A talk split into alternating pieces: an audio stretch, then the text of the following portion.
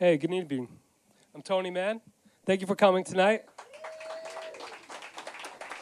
And uh, we have a really, really cool guest tonight, Walter Schreifels from uh, Dead Heavens, among other cool bands he's played with. I'd like to thank um, Coney Island Baby for their hospitality. And I'd like to introduce you now to author and filmmaker Steven Blush.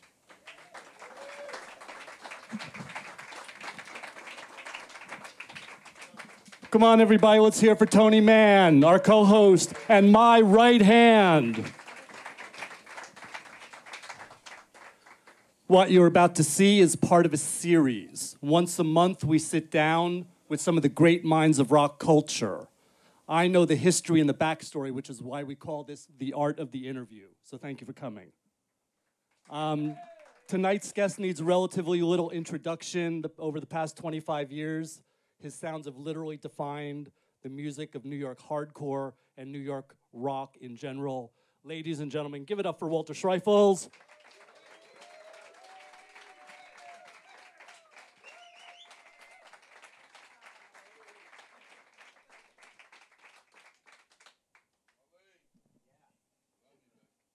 Yo, here's your microphone. Thank you. So thank you everybody for coming. Um, we could talk for a long time about you, but so let's just kind of get right into it. Um, let's start as your child. You know, you started in bands really young, so kind of talk about your childhood, getting into rock, your first rock moments, shows, emotions, feelings. Um, I was just thinking I missed therapy. Um, uh, I was just thinking of my first early things were uh, in Rockaway, playing in just basements. I think pretty typical. Like um, we had a band called the Rodents, and we would write songs about people in our class that we wanted to make fun of, and uh, and then eventually, I guess the you know the chain of events got to where I was in Gorilla Biscuits, and then we got to play CBs, and I just remember not being able to sleep the night before, and uh, just thinking of how scary it would be to actually be on the stage, and at the same time very exciting, and um, those are the those are the big ones, and then after that it was all kind of just whatever, it's a blur. Right. yeah, I wanted to talk about some of that early stuff. Uh-huh. Like, well, first of all, I remember coming up at the late '70s. There were these uh, pills with 714 on them. Right, yeah. And they were really big, and that's why you use the name Gorilla Biscuits, yes, of course. Yes. Um, which, of course, was great for a straight edge band. But Uh-huh. um, just kind of talk about uh, you guys. Uh, Gorilla Biscuits was amongst the first bands that was uh, kind of raised on the first generation, kind of raised on Minor Threat and SSD. So, kind of talk about the promise and the influence and the inspiration of those bands and straight edge, and uh, as it played into you as well. Well, initially we we were into um, Descendents and uh, well, yeah, sure, Minor Threat, but I think there was a more punk side of it because I mean the name Gorilla Biscuits, like Civ the singer, was just talking about drugs that he had sold.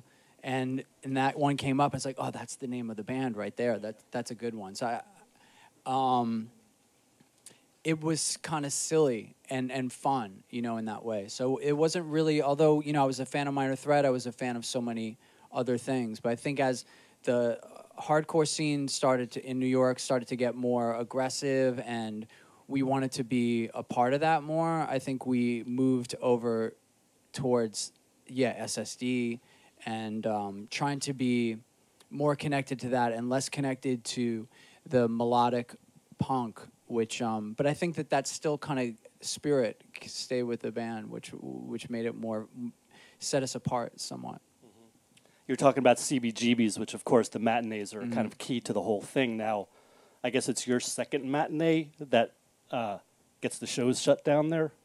And, Well, we- and uh, I was gonna, I was just gonna also say it's like some of those shows were pretty ultra violent to begin with, so it must have really been something to actually for your show to help shut it down. Yeah i can remember being at an af show at cb's like it was a very formative show where i was just underneath all these people and just if you ever when you're at the beach and I grew up in Rockaway, so there'd be like hurricane waves would come in and you just get knocked under and you'd be in the whitewash and you'd just be like, oh my god, I could drown or die, but you just gotta chill to get out of it. Like that's how I was like in the pit at CB's in AF. Like I want to see my mom again, and just being in this thing and just being like, don't fight it, just go with it, and just kind of like go backwards, find the edge, and then and then getting out to the side and be like, okay, I'm not going in again right now. um, but the show that we did that. Uh, like shut down this so this was uh, for for uh, for if you you know the things in New York hardcore that are to the people that were there are so like powerful in our imaginations because you know we were teenagers and this was like CBGBs and we had a sense of it being what it was you know what I mean? We knew that all music had and culture had been so affected and for some reason this amazing club was forgotten and we got to be the main thing I I at least in our minds you know what i mean? And, and um, when we got to like shut down the shows so to speak it was really because i think uh, hilly and his wife karen who was uh, really hands on for those hardcore shows they were dealing with uh, you know and it was real like kids were getting hurt really badly and there was insurance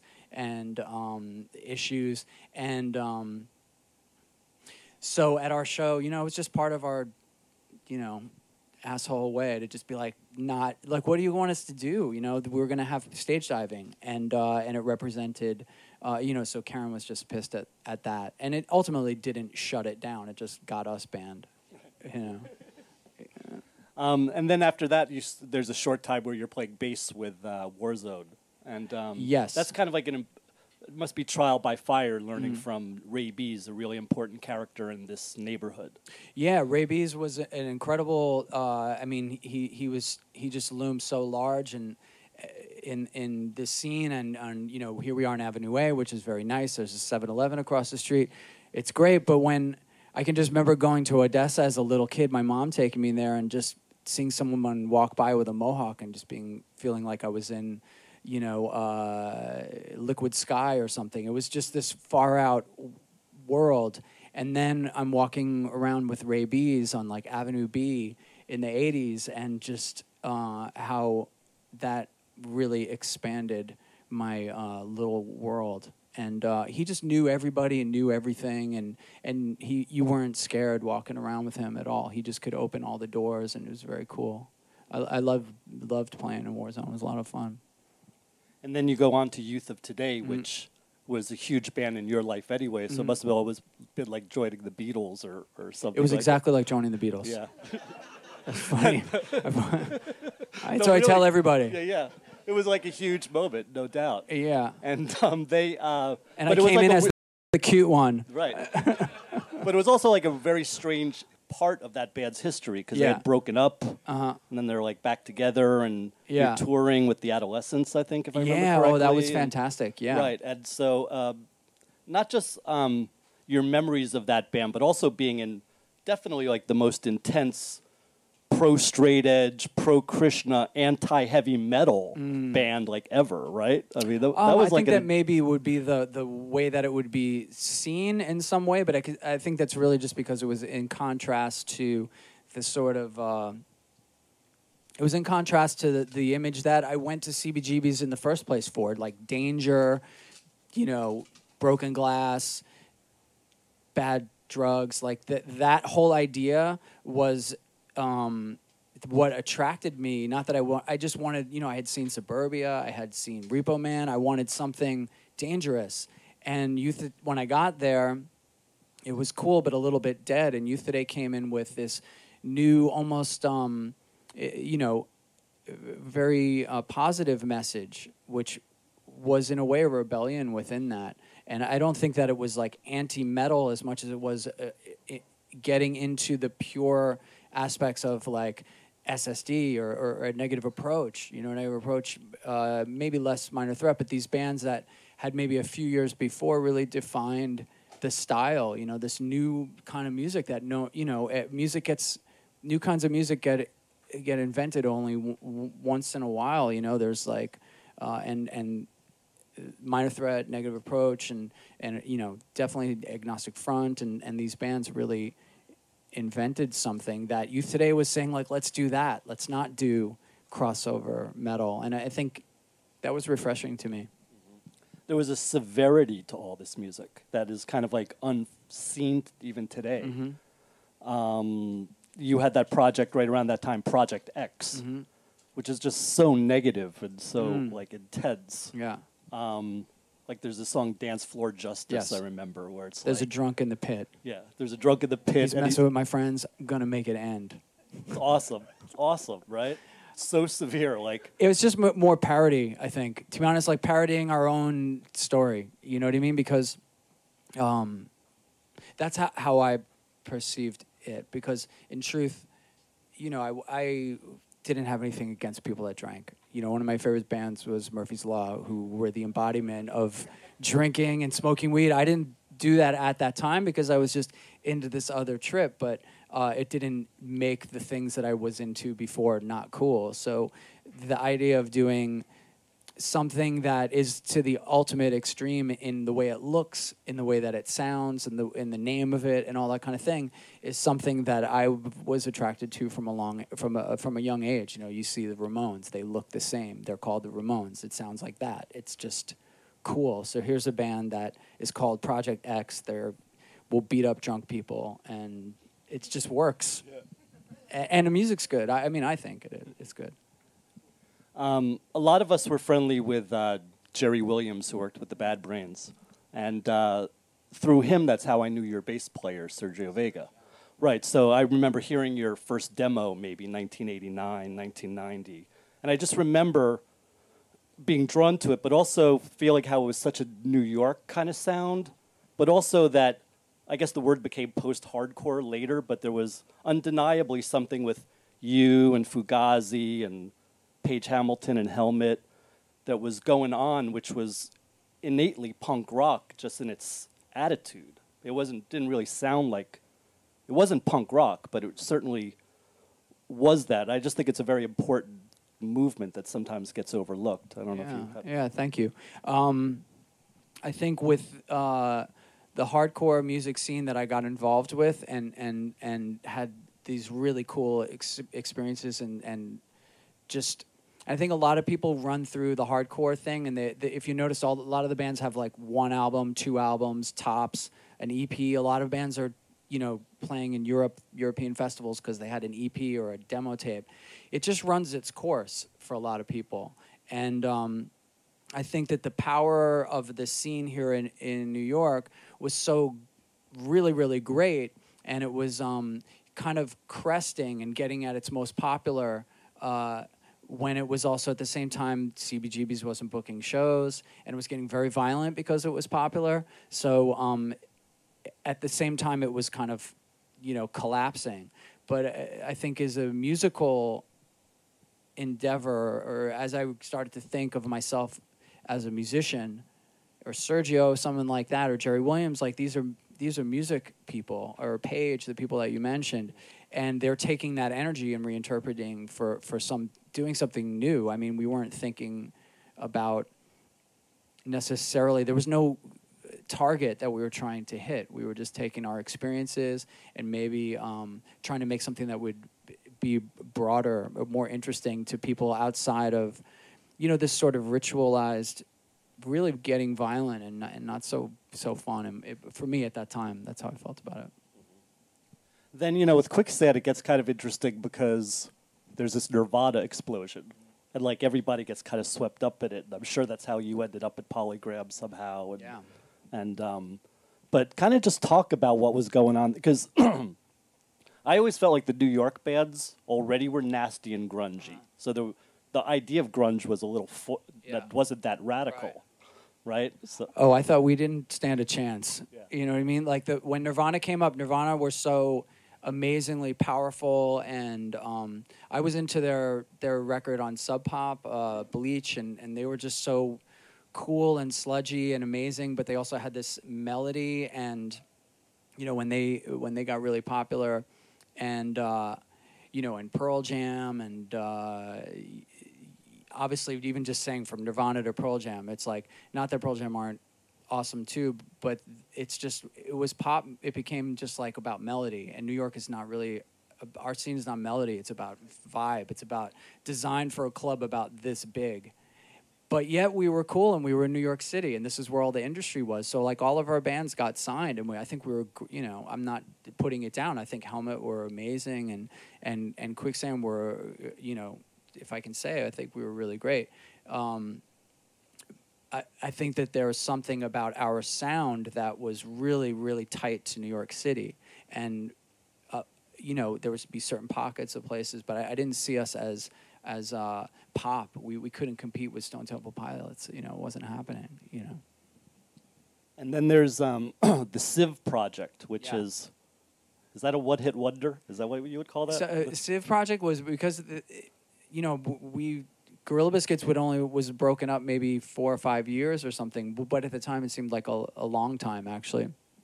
And uh, and Civ was tattooing, and I was living with the guitar player Charlie Garriga uh, for Civ, and we were just thinking we should make a band with Civ. And so we started just playing. We had a couple of songs, and then we presented it to Civ, like, "Hey, can we make a band up, and you're the singer, and we're gonna call it Civ." and and uh, he was just what? um, yeah, Civ.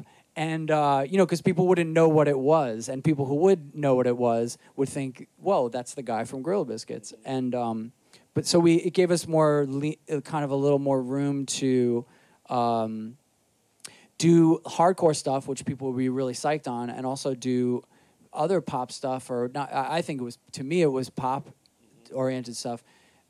You know, maybe from that initial idea of what Gorilla Biscuits would be. You know, the more punky, poppy, and uh, and get away with it without having to bring Gorilla Biscuits back. You know, really. And so it worked out really great. Our friend of ours we had these two songs, and a friend of ours uh, from Jackson Heights, he was wanted to make videos, and uh, and he had this great idea at that time. There was this whole talk show thing was happening with Ricki Lake, and uh, homeboy. Um, he's still doing the poor guy. Uh, what's his name? Uh, no, Marcos is fine. I'm trying to think of the uh, Jerry Spr- Spring Jerry Springer. I was going to say Jerry Springfield.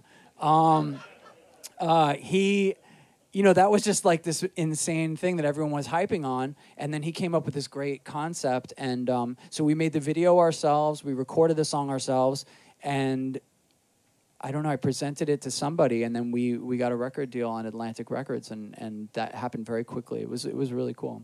Because it kind of started with a lot of punk credibility, even though this is kind of the start of, I guess, what they call the ball punk Yeah. era. Yeah. You know, you're doing a single. Your single is the first single is the cover of Kraut, all twisted. Yes. Yeah. Well, I mean, we were Right. So it's like kind of true to the to yeah, the whole I mean, it was, it was we were having fun and doing. I think the record still holds up really well. Actually, I'm I'm proud of it. Now you wrote all those Mm. songs basically, and also um, Gorilla Biscuits. You wrote all those songs, like the demos. You singing. It's like Mm-hmm. Yeah. a one man band, and hardcore is like a collaborative thing usually. And you know what you're doing is almost like where you know Brian Wilson or Prince or you know somebody like that who's. re- Pretty I'm much. Not, not, not, Like a combination of the two. I wouldn't weigh heavily on one or the other. It's like hmm. But it is like kind of unusual. You know, that's one reason I want to have you here too, Yeah. because I kind of see like you subsume your personality a lot in Thank these you. projects, which is kind of usually what smart people do. They kind of like subsume their personality, like they bury it like a Mm. little bit. Like I don't know, you know, like uh, whatever David Bowie Tin Machine. Let's Yeah. say, I'm not put you on that level, but I'm just saying that it's it's Like where you're going with it. Yeah, well, you could go there for sure. um, I think that But I think it says a lot as an artist to be able to like put yourself under.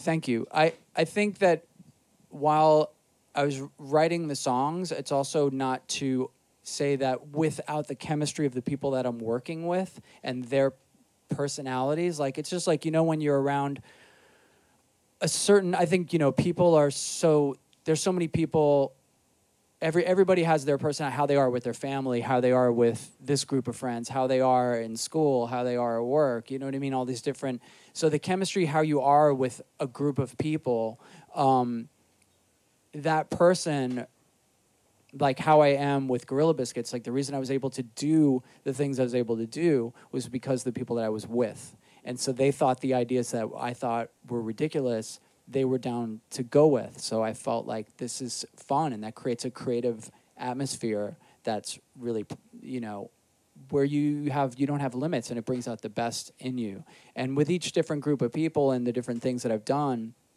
I really play to that. You know, I think of like what will make this what, what will spark that person's best side. And and you know, if I'm like I just feel like those the chemistry is is really important, and also everybody's contributing. So it's like I couldn't say like I'm I'm not someone that's coming in and showing everybody what to do or telling everybody. I can be a jerk and say like that's you know, but uh, if I feel like something's should be one way and not the other, but. Um, but I think all those different experiences is about the different times and different chemistries of, of the people, and and also I'm just I'm interested in trying to do something different, and I, I enjoy it. Yeah, I was going to say, as much as you do this lot of the composition and all that, you also have an incredible array number of bands outfits that you've been involved in. And I guess my question was, you know, rival schools or walking concert or, or your solo or any of these projects, they're they're not there's different nuances, but they're not radically different musics. It's not like you're playing bebop or hip hop or something. Um, so, how do you distinguish that? Because it almost feels to me like it's your reason to play with other specific musicians. Yeah. So I wasn't quite sure. Is it like a musical thing, or is it like the opportunity that it presents? I guess it's the you know just I never expected to be doing this. You know, it's just I, when we did. Uh, we got Gorilla Biscuits together. I surely did not think of it as something like any sort of career, and it's just led to different paths and um, but I think that it's uh,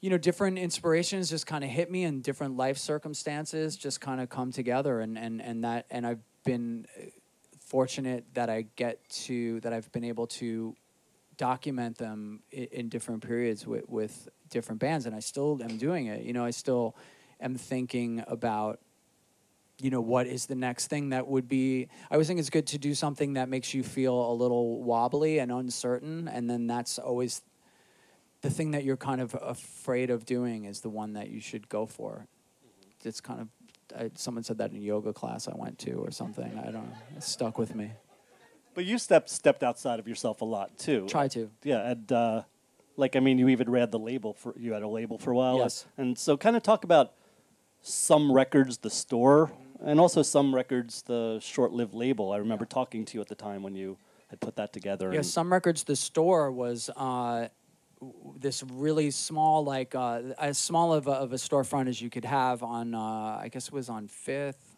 and um, and when I right off of, of Third Avenue, and and so anyway, when I went there, you know, getting into the hardcore scene and finding it, you know, nowadays, I mean, whatever Nowadays, you, everything's easy. You can find everything. Back then, you couldn't find anything. And so uh, a friend of mine took me, okay, we're going to go to the punk record store, the hardcore record store. It's going to be so amazing. There's going to be punks there. And instead, it's this kind of like indie rock, kind of Thurston Moore looking guy with like two racks of records in this teeny, teeny space. And it's called Some Records. So it's like this most generic thing ever. And um, it was, you know, I was ex- just expecting something more. And, uh, but within those two racks of records were these, just any one of them could have changed your life. You know, any one of the hundred records he had on offer. You know, I, I often think like, I wish I had gotten into the Cramps earlier. You know, like if I just bought the Cramps record instead of you know, the Suicidal Tendencies record, I would be a different person. But Suicidal Tendencies just seem crazier.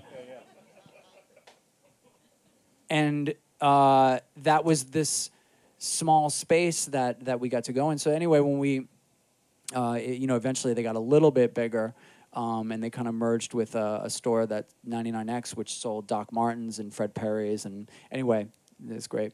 But uh, when uh, a friend, a couple friends of mine, uh, Sam Siegler, who played in Civ and, and played in uh, Judge and a bunch of bands, uh, Youth Today, and a friend of ours, uh, Matt Pincus, who also played in Judge, wanted to start a record label. And um, so we were thinking of what would be a, a cool name for it. And so we asked Dwayne, who was the indie rock Thurston Moore looking dude, and he said, Yeah, that's great. So Some is such a solid name. I think Matt still owns the URL, which is like gold.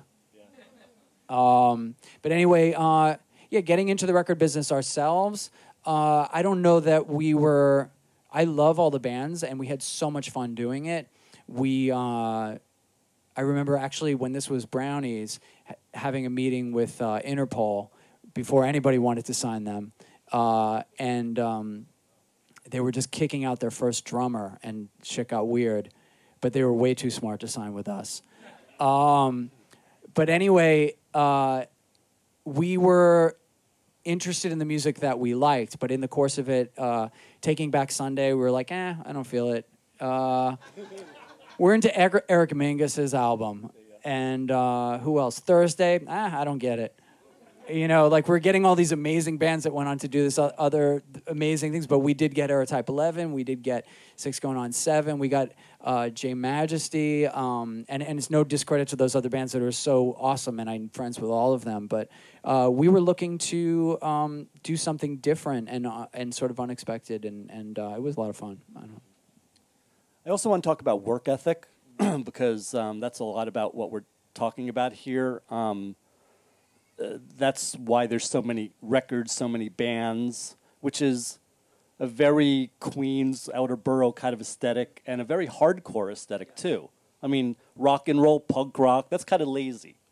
You know, p- hardcore was hard and, and industrious and DIY. And so, kind of talk about how that approach that you learned I often talk about the ethic of it comes from two places. It comes from your family and it comes from the hardcore scene. I, know? I think that's a good point. I, I think that the the New York hardcore scene, like the biggest, people don't know, but I think where I, it's not where I grew up in. I grew up in Rockaway, but when I moved to Astoria and lived in Jackson Heights, like that's really the heart of New York hardcore. You know, there was people that lived in the Lower East Side, and, and and there's lots of people from Manhattan, but I mean, so much of it came from Queens. And you know, when I was going to high school in Long Island City High School, there would be like communist people trying to recruit high school students there like there was it was working class people salt of the earth. That's what astoria and and jackson heights w- w- was. And and you know now it's probably changed to some degree of course but that that's that work ethic and that sort of no bullshit you know hardcore reality ethos is you know pretension is is was not a thing that it didn't thrive in in this scene. You know, you'd go to a big show at the Ritz and and Exploited or someone that was popular from England would play, and there would be a, a, a larger selection of people that were, you know, maybe peacocking out more. But like in in, in the New York scene, it was like real, you know, Queens, no bullshit. Mm-hmm. You know, and and Brooklyn, you know, credit to all the boroughs, but I think that that ethos runs through it. And you know, I think in no, uh, uh, one of the example I think of the most uh, comes to mind is "Sick of It All." I mean, those people they they've been working their ass off for like 30 years doing something that they love, but it isn't easy. You know what I mean? But they don't they're not crying about it. I mean, the band's called "Sick of It All," so I guess it's something there. But you know what I mean? I guess a lot of you know working class people could relate to that idea. You know. Um, we could talk for, for a long time, but I'm going to start wrapping it up. And by the way, we're going to take a few questions. Uh, uh, you'll stand over there, walk over, and uh, ask a question in a little while if you if you dare.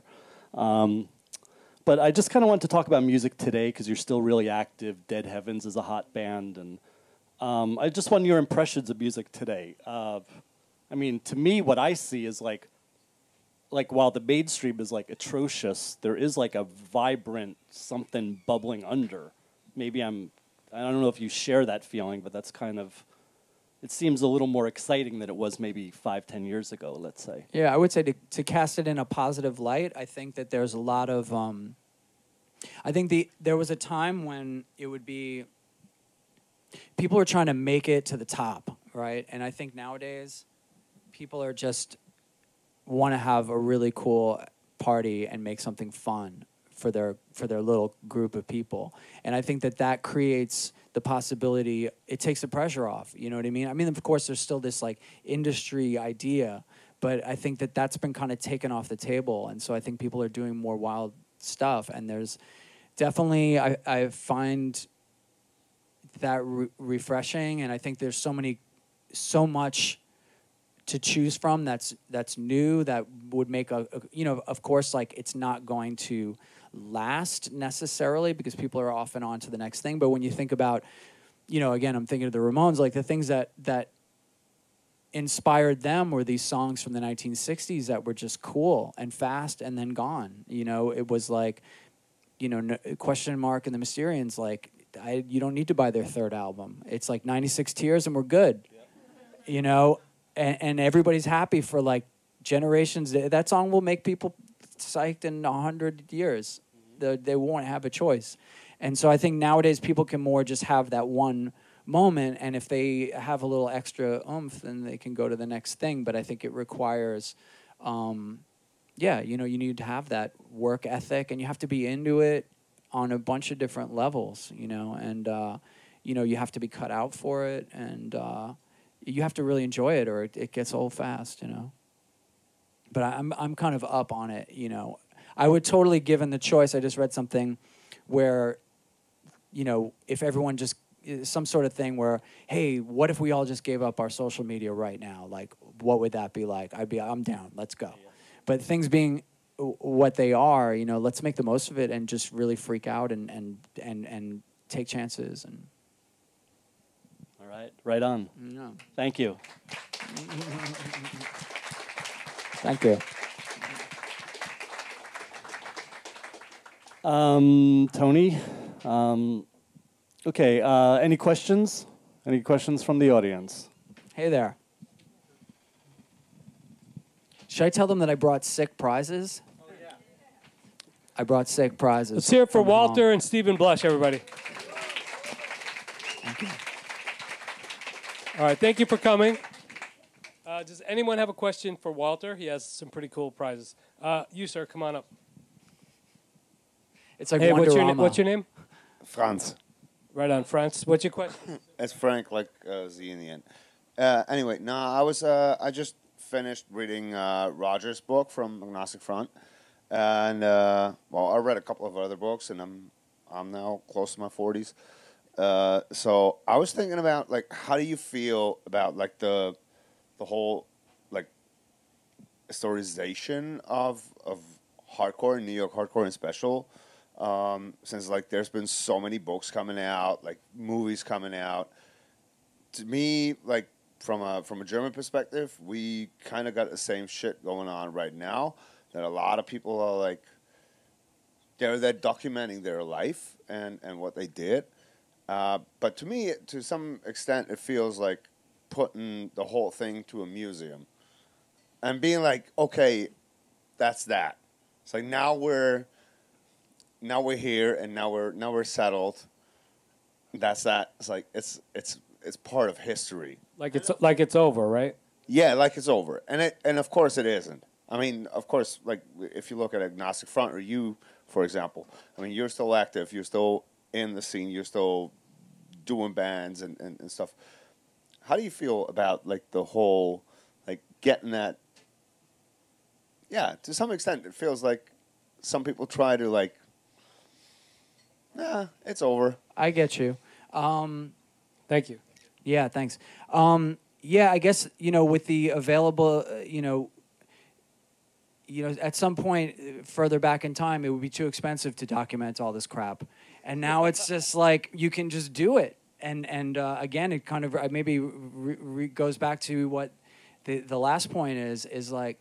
Okay, yes, I totally agree with you. Like my idea of what things were like. I mean, I I went to some shows that certain people would think that's amazing. You went to that show, and when I was going to that show, it's like thinking, shit, I missed the cool shows. You know what I mean?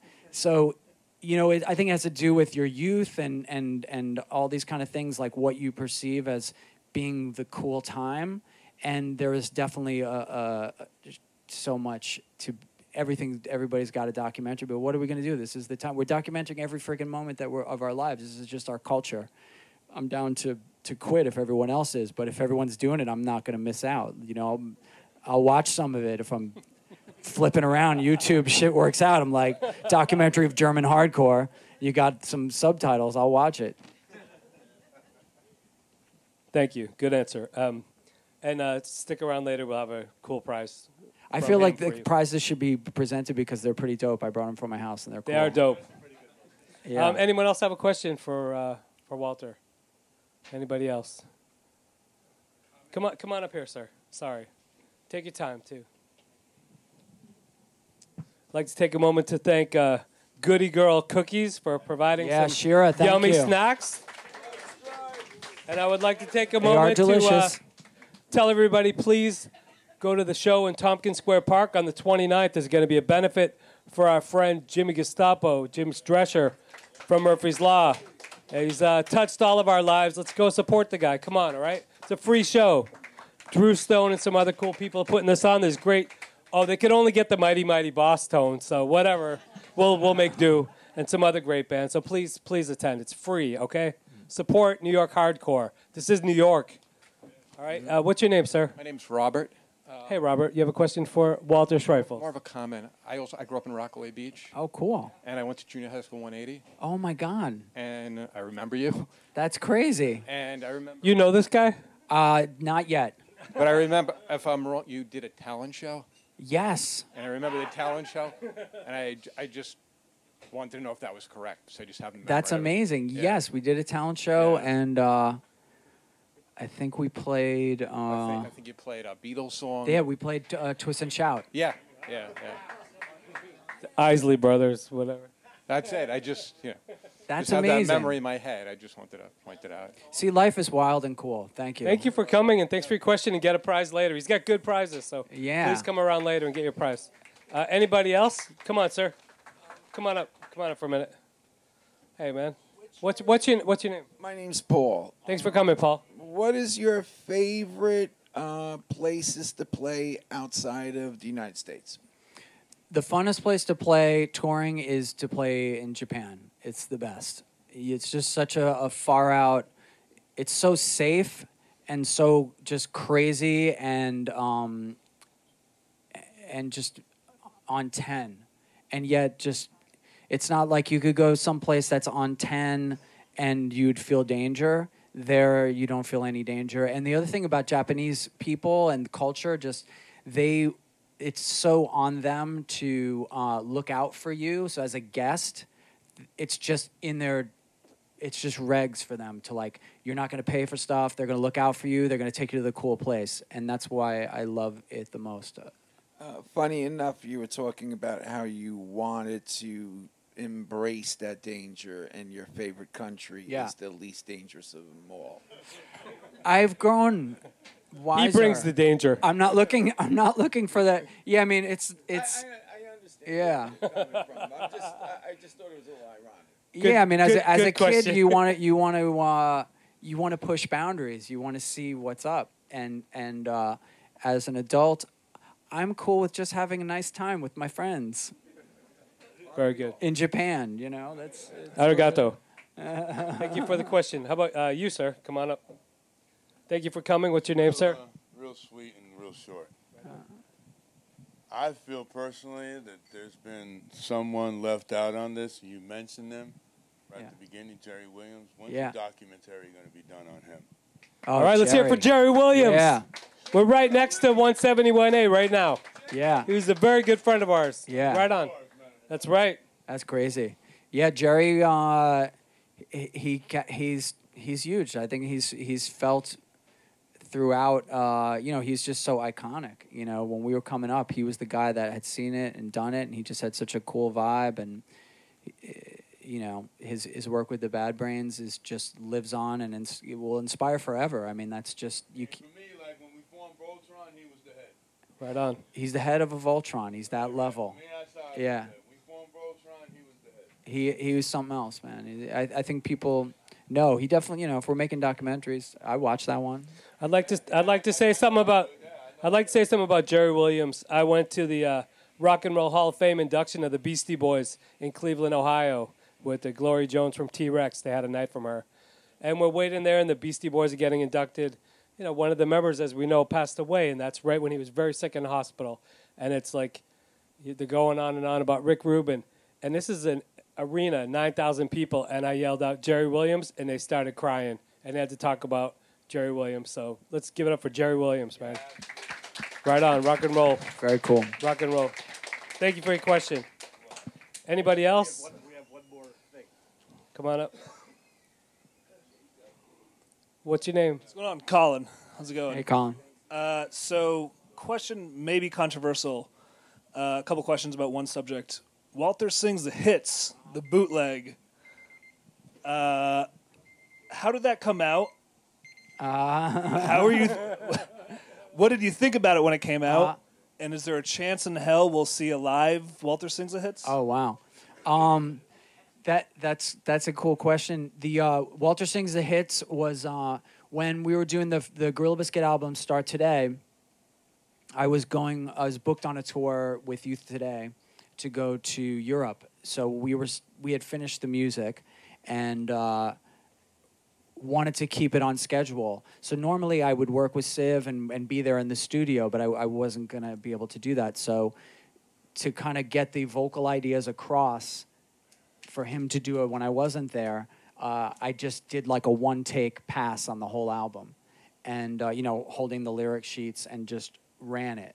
And uh, that cassette tape was just within the band. And I don't know how it got out beyond the band It's like the Jerky Boys. It's like a Jerky Boys thing, and um, and then eventually uh, it was bootlegged, and uh, I found out a couple years ago. And when it, the bootleg came out, I didn't. I, I think my feeling with bootlegs is because people were giving me compliments about it and saying it was good. Then I didn't really have a problem with it. I thought it it was great. I'd love to see it live. Thank you. Yeah. Uh, and, and it was interesting. Some years ago, a, a couple of few years ago, uh, Steve Aoki confessed that he was the one that had bootlegged it. And Kid uh, millionaire. yeah. Well, it was it was kind it was kind of interesting for him to to uh, confess to it because of the other bootlegs, he's the only guy that's confessed to to bootlegging us. yeah. But thank you. That's cool. Thank you for your question. Thank you, sir. And uh, I, I have one question for Yeah. you. I would like to know how did uh, Dead Heavens come to be? How did it form? Because I've played in a lot of bands and uh, recordings with Paul Kostabi, and all of a sudden he's like, "I'm in this band," and he was really happy because it's like it's not my band. I'm just in there. I could leave. And Yeah. so tell me about that. Paul Kostabi is a uh, a great artist and uh, and guitar player, and he, he's he's a New York fixture, uh, and he uh, he's just done. uh, Google him. He's he's an amazing painter and, and musician. And uh, well, I was looking to do uh, some new just solo material, and um, I had uh, was playing with a couple of guys, and one of them was friends with Paul uh, through Cults, and uh, so he recorded some demos with us, and I just figured after we recorded the demos, like Paul's such a badass guitar player, and he's got such great vibe, like why don't we just get him, and the band will be cooler, Good call. and that was it. I've been doing this for a while. yeah. Excellent. Excellent. Thank I love you. the band. Excellent. Uh, thank you. all right. Well, uh, thank you. Let's hear it for Walter Schreifels. Come on. Thank you all very much. And Thanks, Steven Steve. Blush.